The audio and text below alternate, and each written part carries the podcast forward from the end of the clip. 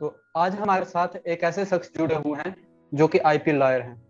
और ये एक ऐसी फर्म में काम करते हैं जो कि 5000 से भी ज़्यादा स्टार्टअप और बिज़नेस को उनके साथ काम कर चुकी है।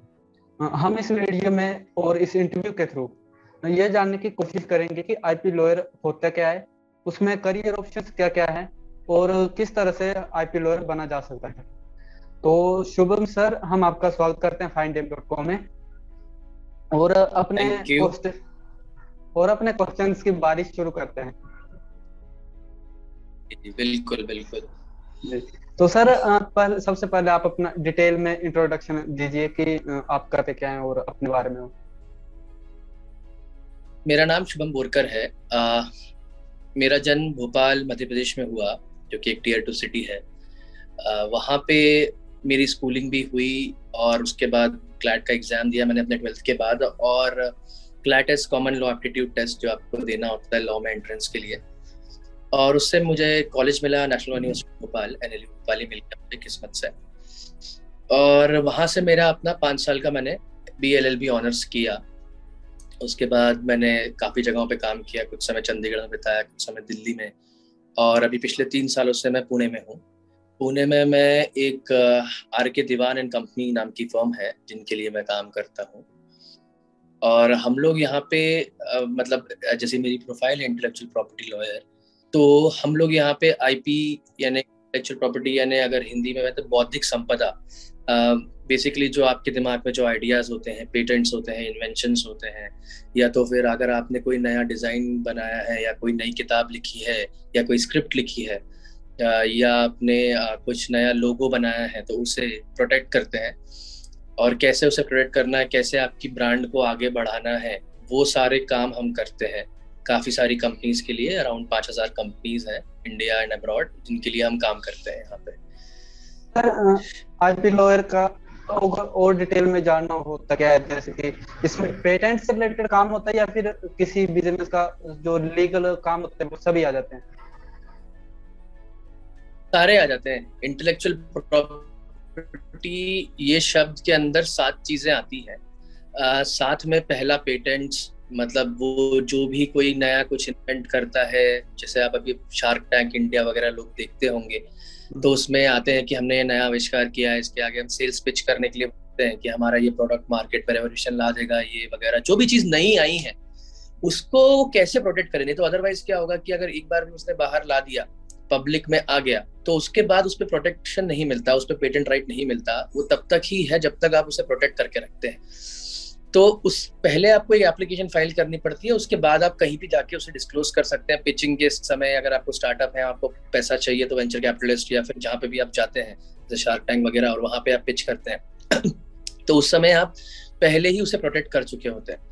अब सेम होता है ट्रेडमार्क ट्रेडमार्क का इन्वेंशन से कोई लेना नहीं है। इसमें है कि कोई लोगो होता है, जैसे हल्दीराम का एक लोगो है कोको कोला का जो पैकिंग में जिस तरीके से वो लिखता है, वो जो है प्रोटेक्टेड है। कोई और उसे नहीं यूज़ कर सकता अपने कोल्ड ड्रिंक बेचने के लिए कोको कोला और अगर कोई करेगा तो हम उसे रोकेंगे। हमारा काम यह है कि जिसके पास अधिकार है, वही उसे इस्तेमाल करे। और अगर कोई और इस्तेमाल करेगा तो हम उसके खिलाफ लेके उसे रोक लेंगे। तो जिससे ग्रे मार्केट में चीज़ें आती हैं, आपने देखा होगा कि नकली एप्पल के बड़ी ब्रांड्स उनके नकली कपड़े बनते हैं तो वो सारी जो चीज़ें होती है, उन्हें हमें रोकना होता है।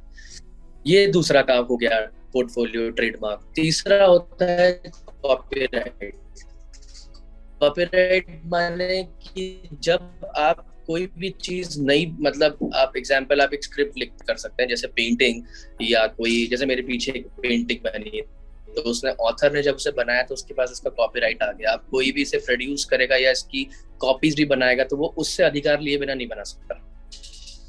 जैसे मोनालिसा की पेंटिंग लगी हुई है, लोगों को पता है उस बारे में तो उसका जिसने ओरिजिनली बनाया है, उसके अलावा कोई और उसे नहीं बना सकता। बना भी लेगा तो उसके पास अधिकार नहीं रहेगा और वो एक गैर कानूनी हो जाएगा। उसके अलावा तीसरी या चौथी जो चीज़ें होती है, वो अलग है। मतलब प्लांट वेराइटीज नाम की एक चीज़ होती है कि अगर आपने नई प्लांट वैरायटी बनाई, अगर आप किसान हैं और आपने दो पेड़ों को जोड़ के कोई वैरायटी बनाई नहीं तो उसे भी आपके अलावा किसी और उसका इस्तेमाल ना करे या आपसे आपसे परमिशन लिए बिना इस्तेमाल ना करे, क्योंकि ये सारी चीज़ें क्या होती है, आपने दिमाग लगा के उसमें काम किया है, आपने कुछ इन्वेंट किया तो आपने दिमाग लगाया, आपने कोई कहानी लिखी है तो आपने दिमाग लगाया, आपने कोई लोगो या नई ब्रांड बनाई तो आपने दिमाग लगाया, आपने कोई प्लांट वैरायटी बनाई तो आपने दिमाग लगाया, और ये जो आपके दिमाग की दी हुई चीज़ें हैं मतलब जो आपके इंटेलिजेंस की वजह से आपने बनाई है इसका को आप इसका फ़ायदा सिर्फ़ आपको मिलना चाहिए और किसी और को नहीं। अगर किसी और को इसका लग गया तो लोगों के अंदर क्रिएटिविटी मर जाएगी क्योंकि क्रिएटिविटी का सबसे मेन वो होता है कि आप कुछ नया इसलिए बनाते हो कि आप चाहते हो कि लोग ये समझें कि मैंने बनाया है। और उससे मैं चार पैसे कमाऊं ताकि वो चार मैं और चार चीज़ें नहीं बनाऊँ। तो उस चीज़ को प्रोटेक्ट करने के लिए हम लोग हैं। हम हम वो वकील हैं जो ऐसी प्रॉपर्टीज़ बचाते हैं जो आप हाथ से नहीं छू सकते पर वो आपके दिमाग में होती है। एक होता है टेंजिबल एसेट्स एक होता है इनटेंजिबल एसेट्स टेंजिबल एसेट माने वो चीज़ जो आप छू सकते हैं माने आपकी प्लांट है मशीनरी है जो कैश इन हैंड है या जो भी पैसा आपके पास है या जो आप ये जो चीज़ें होती है ये आप छू सकते हैं। मतलब ये एसेट तो आप मार्केट में आप देख सकते हैं आँखों से देख सकते हैं हाथ से छू सकते हैं। और दूसरी एसेट्स होती है इनटेंजिबल एसेट्स मतलब जिन्हें आप छू सकते। और ये एसेट बहुत ज़्यादा इंपॉर्टेंट होती है आज के क्योंकि अगर आप माने सबसे बड़ी कंपनी जो वर्ल्ड की है वो तो एप्पल एक कॉर्पोरेशन वन ट्रिलियन डॉलर की कंपनी बोला जाता है। तो उसके पास वन ट्रिलियन डॉलर इसलिए नहीं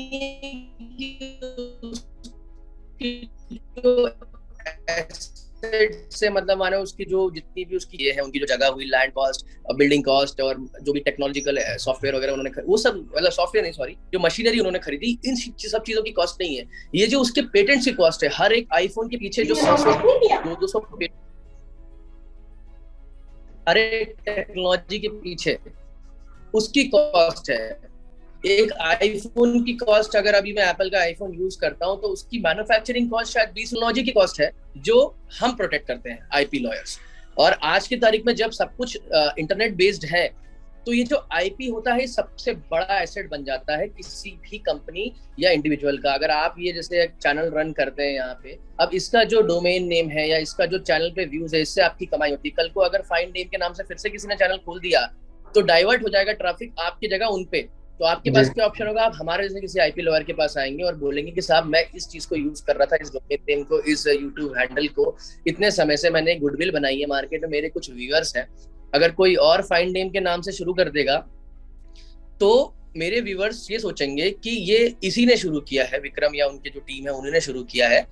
और फिर मेरे व्यूअर्स का जो व्यूज़ व्यू काउंट है वो वहाँ डाइवर्ट हो जाएगा जिससे मुझे नुकसान पहुंचेगा। तो उसके हम यूट्यूब को आपकी तरफ़ से बोलेंगे कि देखिए ये राइट है इस दिन से पहले हमारा वीडियो था ये समय से हम ये से यूज़ कर रहे हैं और ये हमारा ट्रेडमार्क है। या हम ये हम अगर रजिस्टर नहीं भी कराया हुआ है तो करा लीजिए नहीं कराया है तो तो भी बचा सकते हैं। बोल के कि हम इतने समय से यूज़ कर रहे हैं और हैंडल हमारा है। कोई और इसे इस्तेमाल करेगा या इससे ज़्यादा सिमिलर मतलब फाइंडिंग एम कर दे या फाइंड एम गोल या फाइंड गोल कर दे तो भी ऑलमोस्ट सिमिलर है रोक सकते okay. अगर आप उतनी आप उतना रोकना चाहते हैं उसको तो। ये है आईपी का एक संक्षिप्त उदाहरण। जी सर थैंक यू सर आपने बहुत ही डिटेल में समझाया कि आईपी लॉयर जो है उसका काम क्या होता है और किस तरह से हम अपनी आईपी प्रोटेक्ट कर सकते हैं। तो सर इसमें करियर कैसे बना सकते हैं और क्या क्या करियर ऑप्शन आते हैं इसमें? देखिए पहले तो इसके लिए दो तरीके होते हैं। कुछ इंजीनियरिंग बेस से आते हैं कुछ लॉ बेस से आते हैं।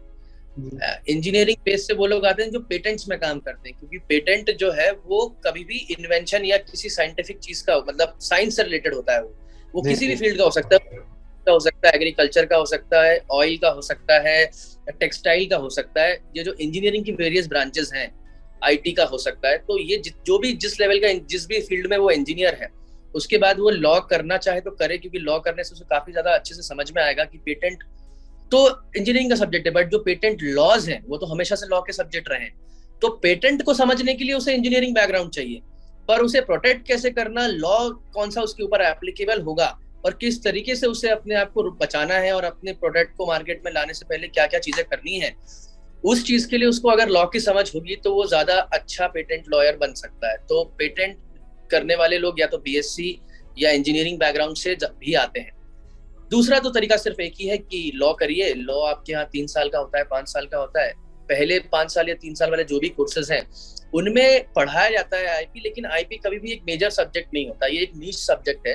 नीच का मान नीच का हिंदी वर्ड है एक बहुत ही स्पेशलाइज सब्जेक्ट है। आ, अगर मैं डॉक्टरी के वर्ड वर्ड में बोलूँ तो एक होता है जो पूरे बॉडी का डॉक्टर होता है। फिर उसके बाद कोई आदमी बनता है कि चलो मैं ऑर्थो का डॉक्टर हूँ।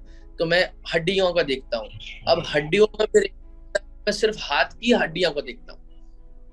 तो से ही लॉ में भी एक होता है जेनरिक लॉ जो ज़्यादातर लोग जो आपसे आजू बाजू आपके जो सिविल कोर्ट्स और यहाँ जो प्रैक्टिस करते हैं जिन्हें आप देखते हैं और सोचते हैं शायद वकील ऐसे होते होंगे वैसे भी होते हैं लेकिन वो क्या है वो जनरल वकील है।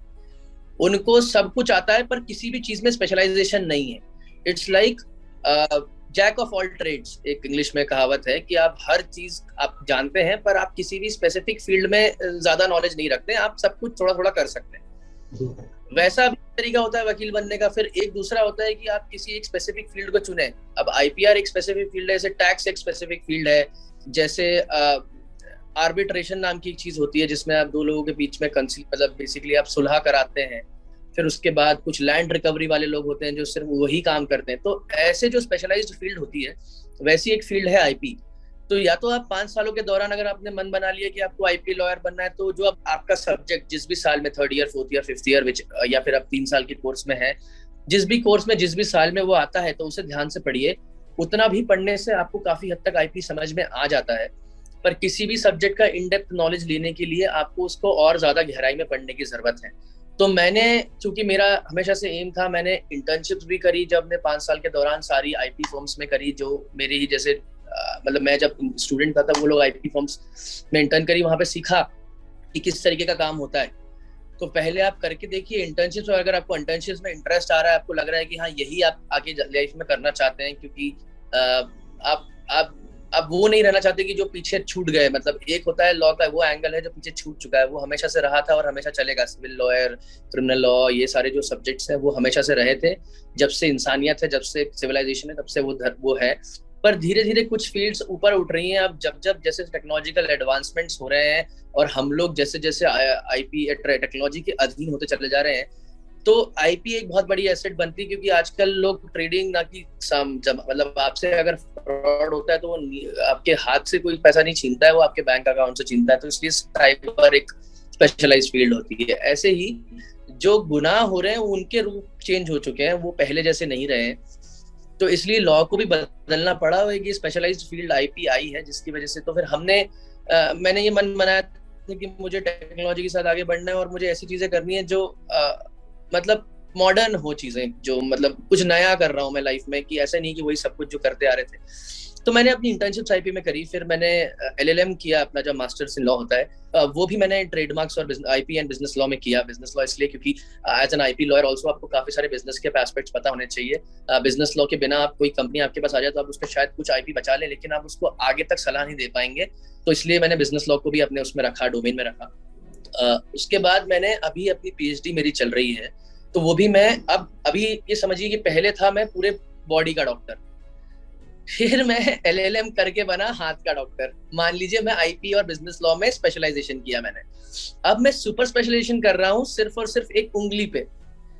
तो अब मैं सुपर स्पेशल कर रहा हूँ आईपी और आर्टिफिशियल इंटेलिजेंस का जो इंटरप्ले है उस पर क्योंकि मैंने ये देखा कि आर्टिफिशियल इंटेलिजेंस अब हमारे ज़िंदगी में घुस चुका है। अब हम उसके अधीन होते चले जा रहे हैं। धीरे धीरे हम आगे जाके आपकी टीवी से लेके, आपके मोबाइल से लेके, आपके लैपटॉप से लेके, आपके घर के कभी थोड़े दिनों में तो स्मार्ट बल्ब्स और सब कुछ आ रहे हैं। तो ये सब कुछ नहीं है। आर्टिफिशियल इंटेलिजेंस जो हमारी बॉडी में और हमारे सॉरी बॉडी बोल रहा हूँ, हमारे लाइफ में घुसाया जा रहा है। तो धीरे धीरे सारी चीज़ें ऐसे ही रन होगी और आप खुद ऑर्डर देने नहीं जाएँगे। शायद आपका जो सीरी या जो ऐसे आपके पास जो भी है या अलेक्सा है तो अलेक्सा आपसे होती है और कितने समय में आपके बिस्किट खत्म होते हैं और कितनी दिनों कितनी फ्रीक्वेंसी आपके मिल्क बनाने, मंगाने की है। तो वो आपके इस पैटर्न को देखते हुए खुद ही ऑर्डर करना शुरू कर देगी और आपके दरवाजे के सामने चीज़ें आ जाएगी बिना आपके ऑर्डर किए। और ऐसा अमेजोन शुरू करने वाला है बहुत जल्दी। तो उसको बोलते हैं यूज़र ट्रेंड ऐसे एनालिसिस किया जाता है कि आपकी जो आपने जो परचेजेस की क्योंकि आपकी सारी परचेजेस और everything is now going online so they have all the data उनके पास सारा डेटा है आपके कंजम्पशन से लेके आपकी इनफैक्ट अभी तो जब से हमने वो सब वॉचेस वगैरह पहन ली है ये स्मार्ट वाली वॉचेस जिसमें हमारी हार्ट बीट्स और हमारा blood pressure glucose level sugar level ये सब रिकॉर्ड होता है। ये सारा कंपनीज़ के पास जाता है। और इन बड़ी कंपनीज़ ये सब डेटा को एक्यूमुलेट करके, जैसे आपको आज फेसबुक पे एड्स वही आते हैं जो आप सर्च करते हैं, ये सब एआई का कमाल है।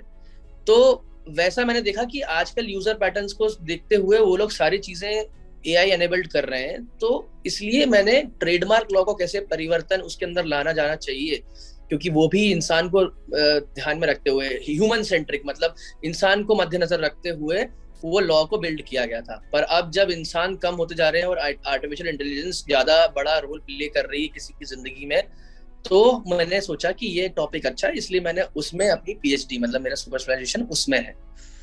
तो ये था मेरा। ज़रूरी नहीं है कि आप वैसे ही फॉलो करें, लेकिन आईपी लॉयर बनने के लिए आपको आईपी में थोड़ा सा ज़्यादा डिटेलिंग से पढ़ने की ज़रूरत पड़ती है। तो सर, कितना टाइम लगा आपको जो आपको ग्रेजुएशन करने में पोस्ट ग्रेजुएशन पोस्ट ग्रेजुएशन करने में और पीएचडी करने में। अब वो किसी को तीन साल भी लग सकते हैं, जैसे जो जो कोई व्यूअर्स आपको देख रहे हैं, उनमें दो तरीके के लोग होंगे। एक वो जिन्होंने कोई डिग्री ले रखी है, उसके बाद वो लॉ कर रहे हैं तो वो तीन साल में भी हो जाता हो जाता सॉरी तीन साल में भी हो जाता है। और जो आज के, आजकल ट्वेल्थ के बाद जो पाँच साल का इंटीग्रेटेड प्रोग्राम है, जिसमें वो B L L B B S C L L B B B L L B करवाते हैं, उसमें पाँच साल में होता है। तो मेरे समय में मैंने एन एल आई यू से किया तो वहाँ पे पाँच साल का इंटीग्रेटेड प्रोग्राम था तो मैंने ट्वेल्थ के बाद पाँच साल में अपना एल एल बी खत्म किया। उसके अगले साल मैंने अपना मास्टर्स खत्म किया। एक एक, कहीं पे, एक साल का मास्टर्स है, कहीं पे दो साल का है तो वो डिपेंड करता है आपको कौन सा करना है। मैंने एक साल वाला किया है। और उसके बाद पीएचडी में तो फिर आपका ऐसा है कि समय अनुसार मतलब कितना आपको थीसिस और कितनी रिसर्च उसमें लगती है, उस पर निर्भर करता है। मिनिमम तीन साल से लेकर मैक्सिमम तो लोगों को दस दस साल भी लगे हैं पीएचडी कंप्लीट करने में। हिंदुस्तान की सिर्फ़ एक परसेंट से दो परसेंट जनता है जिनके पास पीएचडी की डिग्री है। तो बहुत ही रेयर होता है कि कोई पीएचडी करता है, वो भी लॉ जैसे फ़ील्ड में तो वो टाइम कंज्यूमिंग है। तो वो तो आप समय के साथ धीरे धीरे कर सकते हैं। तो जो तीन साल का है, उसका भी ट्वेल्थ के बाद कर सकते हैं एलएलबी का। नहीं ट्वेल्थ तीन साल वाला जो होता है उसके लिए आपके पास कोई बैचलर्स डिग्री होनी चाहिए। तो सर जो आईपी के लिए जो केसेस होते हैं उनके कोर्स वगैरह और जज वगैरह वो अलग होते हैं जो कि स्पेशलाइज होते हैं इसमें या फिर सेम ही होता है? Uh, वो कमर्शियल डिस्प्यूट्स कमर्शियल डिस्प्यूट्स बोला जाता है इन चीज़ को। तो ये हमारे जो डिस्ट्रिक्ट कोर्ट्स होते हैं हर अदालत जो आप देखी जाती है उसी में सिविल जो, जैसे सिविल और क्रिमिनल, ये दो फील्ड्स के अंदर, सिविल के अंदर एक स्पेशल फ़ील्ड है आईपी तो ये आता सिविल लॉ के अंडर ही है, लेकिन सिविल लॉ में हज़ार और चीज़ें भी आती है। सिविल में आपके प्रॉपर्टी के मैटर्स भी आते हैं, सिविल में आपके कंपनी के डिस्प्यूट्स भी आते हैं, सिविल में मर्जर अमालगमेशन और दो चार कंपनीज़ का मिलन भी आता है शेयर होल्डर डिस्प्यूट भी आते हैं टैक्स भी आता है, वैसे ही एक आईपी भी आता है। तो कोर्ट वही होता है। आ, पर ऐसा है कि अभी फ़िलहाल हिंदुस्तान में बहुत ही कम ऐसे कोर्ट्स और वो हैं जहाँ पे जो सिस्टम है लीगल सिस्टम में किसी का वो नहीं लूँगा लेकिन लीगल सिस्टम जो है उतना ट्रेंड है कि आईपी को के जो आर्ग्यूमेंट्स या आईपी के जो हम केसेस लड़ते हैं उसको उतनी टेक्निकलिटीज समझ सके। तो गवर्नमेंट ने एक बॉडी बनाई थी आईपीएबी के नाम से इंटेलेक्चुअल प्रॉपर्टी अपेलेट बोर्ड तो वहाँ बनाई थी लेकिन वो अभी कुछ कारणवश उसे डिसकंटिन्यू कर दिया गया है। अभी फ़िलहाल सारे मामले वापस हाई कोर्ट के पास दे दिए गए हैं। अब कब होगा वैसा कोई स्पेशल अथॉरिटी उसका तो कुछ कह नहीं सकते।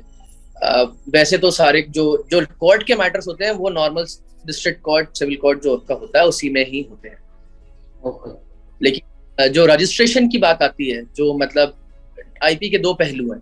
पहला ये कि जब आप अपना अधिकार ले रहे होते हैं मतलब आप एक ट्रेडमार्क फ़ाइल करते हैं, एक पेटेंट फ़ाइल करते हैं तो वो होता है एक आईपी इंडिया नाम की ऑर्गेनाइजेशन है गवर्नमेंट ऑफ़ इंडिया की बॉडी है इंटेलेक्चुअल प्रॉपर्टी इंडिया जिसको बौद्धिक संपदा भवन भी बोला जाता है हिंदी में।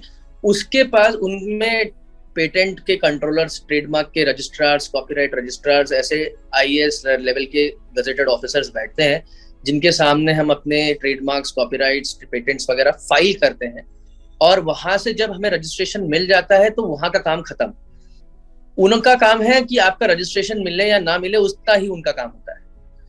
लेकिन आपका रजिस्ट्रेशन मिलने के बाद अगर किसी ने आपके रजिस्ट्रेशन के ऊपर कोई गैर हरकत करी, मान लो आपके पास आप बजाज के काउंसिल हैं हम लोग जैसे तो अगर किसी ने बजाज का इस्तेमाल कहीं और किया तो उसको रोकने के लिए हमें कोर्ट जाना पड़ेगा।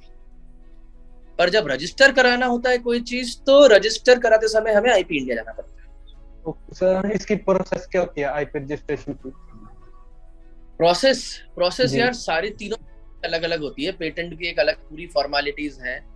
ट्रेडमार्क ट्रेडमार्क की अलग एक पूरी फॉर्मेलिटीज है। कॉपरेट की अलग फॉर्मेलिटीज है। एक कॉमन प्रोसीजर नहीं है तीनों चीज़ों का। पर मोटा मोटा इतना समझ सकते हैं कि आईपी इंडिया का ऑफ़िस में आपका एक एप्लीकेशन जाएगी। उस एप्लीकेशन के अगेंस्ट में अगर उन्हें कोई ऑब्जेक्शन वगैरह लगे वो हमें बताएँगे। हम उसका उत्तर देंगे। वो उत्तर देने के बाद वो फिर उसे पब्लिश करते हैं। ट्रेडमार्क के मामलों में ऐसा भी होता है कि तीसरी पार्टी को कोई प्रॉब्लम है, कोई थर्ड पार्टी को कोई प्रॉब्लम है तो वो अपना ऑब्जेक्शन और पोजिशन फ़ाइल कर सकती है। पेटेंट के मामले अलग होते हैं क्योंकि पेटेंट में डिस्क्लोज नहीं किया जाता जब तक कि वो मिलता नहीं है। तो वो थोड़ा अलग चलता है। कॉपीराइट में भी अलग प्रोसीडिंग्स हैं। तो वो काफ़ी टेक्निकल प्रोसीडिंग्स हैं और मुझे नहीं लगता कि वो अगर मैं बता भी दूँगा तो कोई उसके बेसिस पे आगे नहीं बढ़ सकता। उसे किसी ना किसी कंसल्टेंट की ज़रूरत है। सर, इसमें ऑप्शंस क्या क्या हैं? जैसे कि अभी आप घर से कर रहे हैं और कुछ होंगे जो फर्म के में जाकर ऑफ़िस में जाकर कर रहे होंगे। कुछ स्टार्टअप्स में ज्वाइन होकर कर रहे होंगे काम। और क्या क्या ऑप्शन है इसमें? देखिए आईपी पढ़ने के बाद आपके पास क्या क्या ऑप्शन बचते हैं? देखिए, एक होता है कि जैसे मैं कर रहा हूँ कि लॉ फर्म जो आईपी की फर्म्स होती है, उसमें काम करते हैं। दूसरा होता है इन हाउस माने जिसमें आप कोई कंपनी अब वो स्टार्टअप ज़रूरी नहीं है, कोई भी बड़ी कंपनीज़ भी अपने आईपी प्रोडक्ट करती है। जैसे नई, सारी बड़ी कंपनियाँ जो होती है, उनके नए नए मॉडल हर दिन लॉन्च होते रहते हैं और उनके हर एक नए मॉडल पे पंद्रह सौ पेटेंट्स और दस पंद्रह रजिस्ट्रेशन ट्रेडमार्क के रहते ही रहते हैं। और ट्रेडमार्क्स में अगर आप जैसे आईपी के किसी कंपनी में है तो वो क्या करेगा? वो हम जैसे लोगों से बात करने से पहले ही काफ़ी कुछ काम करके दे देगा कंपनी को। और सिर्फ़ जब हमारी ज़रूरत लगती है कोई फर्म की टेक्निकल एक्सपर्टीज की, तब वो हमें अप्रोच करते हैं। बाकी काम वो खुद से ही कर लेते हैं। तो वो काम भी आप कंपनी के अंदर जाके भी कर सकते हैं, जो हम बाहर से कर रहे हैं। तीसरा होता है इंडिपेंडेंट कंसल्टेंट बनना, कि आप आईपी के कंसल्टेंट बन जाएँ, आपके पास लोग आएँगे, आप उन्हें सलाह दें और उनका काम कर दें। चौथा होता है कि आप प्रोफेसर बने, क्योंकि लॉ पढ़ाने वाले स्पेशलाइज सब्जेक्ट्स को पढ़ाने वाले लोग बहुत कम हैं। तो अगर आपको ऐसा कोई स्पेशलाइज सब्जेक्ट में आपका ज्ञान है तो आप किसी भी कॉलेज के लिए एक अच्छा एसेट बन जाते हैं। तो आपको लगातार कॉलेजेस अप्रोच कर रहे हैं कि आप हमारे यहाँ आइए और बच्चों को पढ़ाइए, ताकि बच्चों को एक मतलब प्रैक्टिकल ज्ञान भी है ना कि थ्योरेटिकल बस क्योंकि थ्योरेटिकल चीज़ें तो उन्हें कोर्स में पढ़ाई जाती है। प्रैक्टिकल एस्पेक्ट वही बता सकता है जिसने प्रैक्टिकली लाइफ में वो सारी चीज़ें करी। तो ये हो गए तीन चार चीज़ें जो आईपी लॉयर कर सकता है। तो आईपी और पेटेंट में क्या फ़र्क होता है? सेमियत है दोनों? आईपी बड़ा शब्द है आईपी अम्ब्रेला टर्म है जिसके अंदर बहुत सारी चीज़ें आती है। आईपी माने हर वो चीज़ जो इंटेलेक्चुअल मतलब जो आपके दिमाग से बनी हुई चीज़ें जितनी तो सब आईपी होती है। उनमें फिर किस तरीके की वो चीज़ है? अगर वो कोई कहानी है स्क्रिप्ट है जिंगल है म्यूज़िक है कोई फ़िल्म है तो वो कॉपीराइट पे चले जाएगी। अगर वो कोई लोगो है नया ब्रांड बनाने का वो है तो वो ट्रेडमार्क में आएगा। आ, कोई नाम सोचा तो वो ट्रेडमार्क में आएगा। और अगर कोई इन्वेंशन किया तो वो पेटेंट्स में आएगा। तो आईपी तो एक शब्द है जिसके अंदर काफ़ी सारी चीज़ें होती है सात चीज़ें। ओके। सो इस स्टार्टअप या बिज़नेस को आईपी लॉयर की ज़रूरत कब पड़ती है। शुरू में ज़रूरत पड़ सकती है या फिर बाद में जब उसकी एक लेवल तक पहुँच जाए, उसके बाद ज़रूरत पड़ेगी देखिए आईपी की ज़रूरत सबसे पहले पड़ती है शुरुआत से। जैसे अब बिज़नेस क्या है उस पर निर्भर करता है। कुछ बिज़नेस होते हैं जो कोई न्यू इन्वेंशन बेस्ड होते हैं। फॉर एग्ज़ाम्पल जब जेसीबी आया होगा मार्केट में, पहली बार, ठीक है? तब तक किसी को पता नहीं था कि ऐसा भी कुछ हो सकता है। उसको बोलते हैं फ़र्स्ट इन द बिज़नेस ठीक है? तो फ़र्स्ट इन द बिज़नेस वो चीज़ होती है जो मतलब उसकी कोई नीड नहीं थी मार्केट में क्योंकि किसी को कुछ पता ही नहीं था। मतलब नीड थी लेकिन लोगों को पता नहीं था ऐसा कुछ हो सकता है। फिर किसी ने जेसीबी बना दिया। तो जिसने जेसीबी बना दिया, उसने पहला इंसान था वो मार्केट में जिसने जेसीबी बनाया और फिर उसने उसकी मतलब दुनिया को लगा कि हाँ ये तो बहुत ज़रूरी चीज़ थी। हमारे पास ये क्यों नहीं थी? चलो ठीक है अब है तो बहुत खरीदो। तो फिर वो चीज़ हिट हो जाती है। तो फ़र्स्ट इन द बिज़नेस जो पॉलिसी होती है बिज़नेस में हमेशा वो एक आपको फ़ायदेमंद सौदा होता है। कोई भी चीज़ जो मार्केट में नहीं है वो चीज़ अगर आप लाओगे मार्केट में प्रोड्यूस करोगे दोगे और वो यूजफुल भी होगी तो वो जल्दी हिट होगी।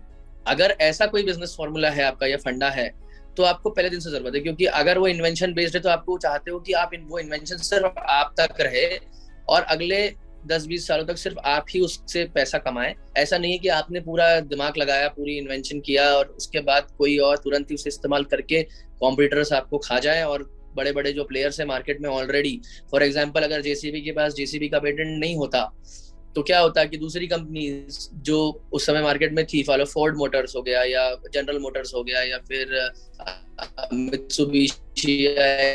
अभी मुझे नहीं पता एग्जैक्टली कब आया था जेसीबी लेकिन जो दूसरी कंपनीज़ कॉम्पिटिटर्स में होती है, वो तुरंत वैसा प्रोड्यूस कर देंगी, क्योंकि उन्होंने देख लिया कि ऐसा बनना है और ऐसा बनाना है। तो एक बार बनने के बाद तो कोई भी इंसान उसको री इंजीनियर कर सकता है। उसे जेसीबी खरीदना है, उसको पूरा पूरा खोलना है और देखना है कि कौन सा पार्ट कैसा बनता है और बस बना के वापस मार्केट में निकाल देना है। और उनका नाम चूँकि ऑलरेडी हिट है तो कोई भी इंसान एक नया प्रोड्यूसर जो जेसीबी बना रहा है, जो नई कंपनी आई जेसीबी और एक ऑलरेडी कंपनी मानो जनरल मोटर्स या फोर्ड मोटर्स अपना जेसीबी जैसा कोई प्रोडक्ट एक्सवाइजेड निकाल देता तो लोग उसी से खरीदते ना फोर्ड से। क्योंकि फोर्ड का तो उन्हें कार बार देखी हुई है उन्होंने की कार बनाते ट्रक बनाते, सब बनाते बड़े बड़े लोग हैं। तो ठीक है, फिर इन्होंने यही अच्छा ही बनाया होगा। ये नई कंपनी से क्यों खरीदे हम जो जेसीबी बना रही है? तो वैसा ही होता है।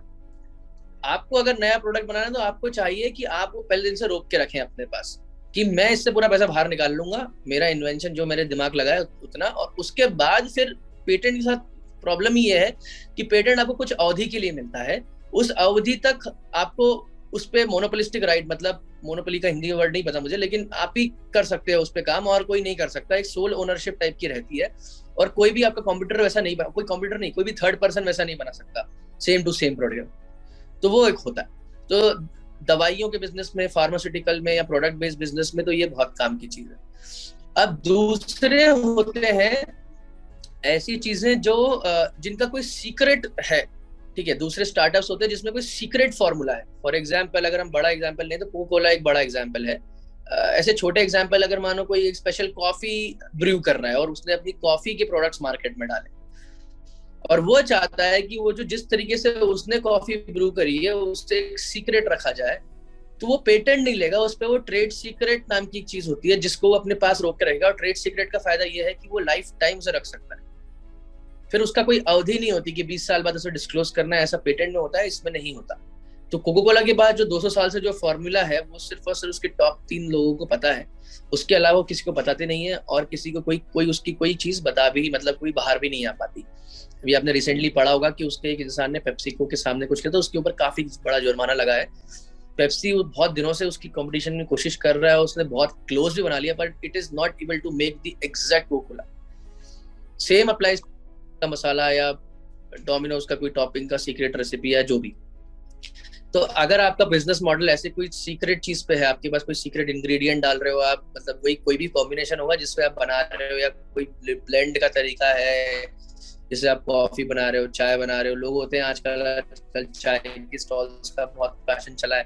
लोग नए नए चाय के स्टार्टअप डाल रहे हैं, पता नहीं आपके शहर में है या नहीं, हमारे शहरों में तो है काफ़ी सारे ऐसे, जो एक वेराइटी की चाय बना रहे हैं धीरे धीरे उनकी फ्रेंचाइजी आउटलेट्स बढ़ते चले जा रहे हैं।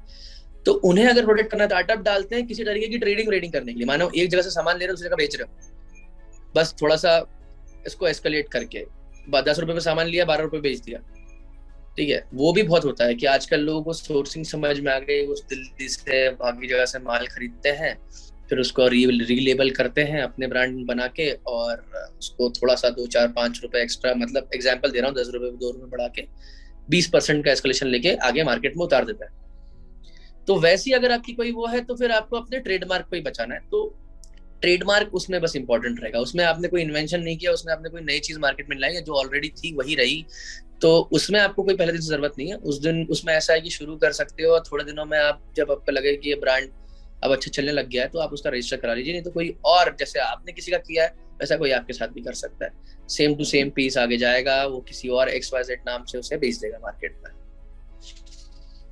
तो आपको अपने प्रोडक्ट को बचाने में ट्रेडमार्क कहाँ कहाँ होता है? बॉटल के शेप में से बिस्लर की जो बॉटल है, उसके ऊपर भी ट्रेडमार्क है तो वैसी की वैसी बॉटल कोई और वाटर मैन्युफैक्चरर या एक्सवाइजेड कोई कुछ और भी नहीं बेच सकता उसके अंदर।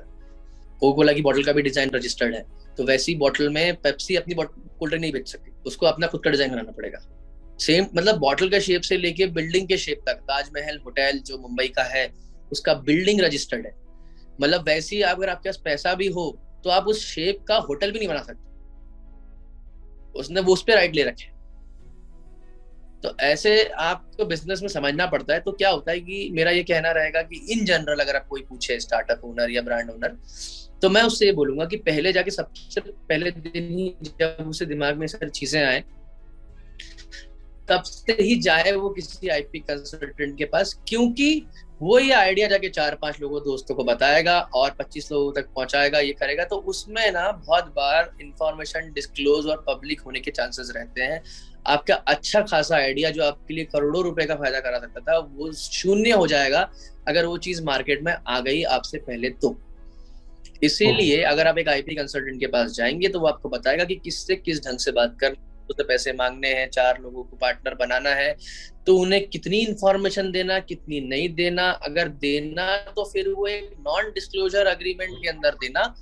नॉन डिस्क्लोजर अग्रीमेंट मतलब अगर आपने साइन किया है किसी के साथ पार्टीज़ के साथ एक अग्रीमेंट जिसमें आप कहते हो कि ये जो इन्फॉर्मेशन मैं तुम्हें दे रहा हूँ, ये बहुत इस कॉन्ट्रैक्ट के अलग कोई और यूज़ नहीं कर सकता।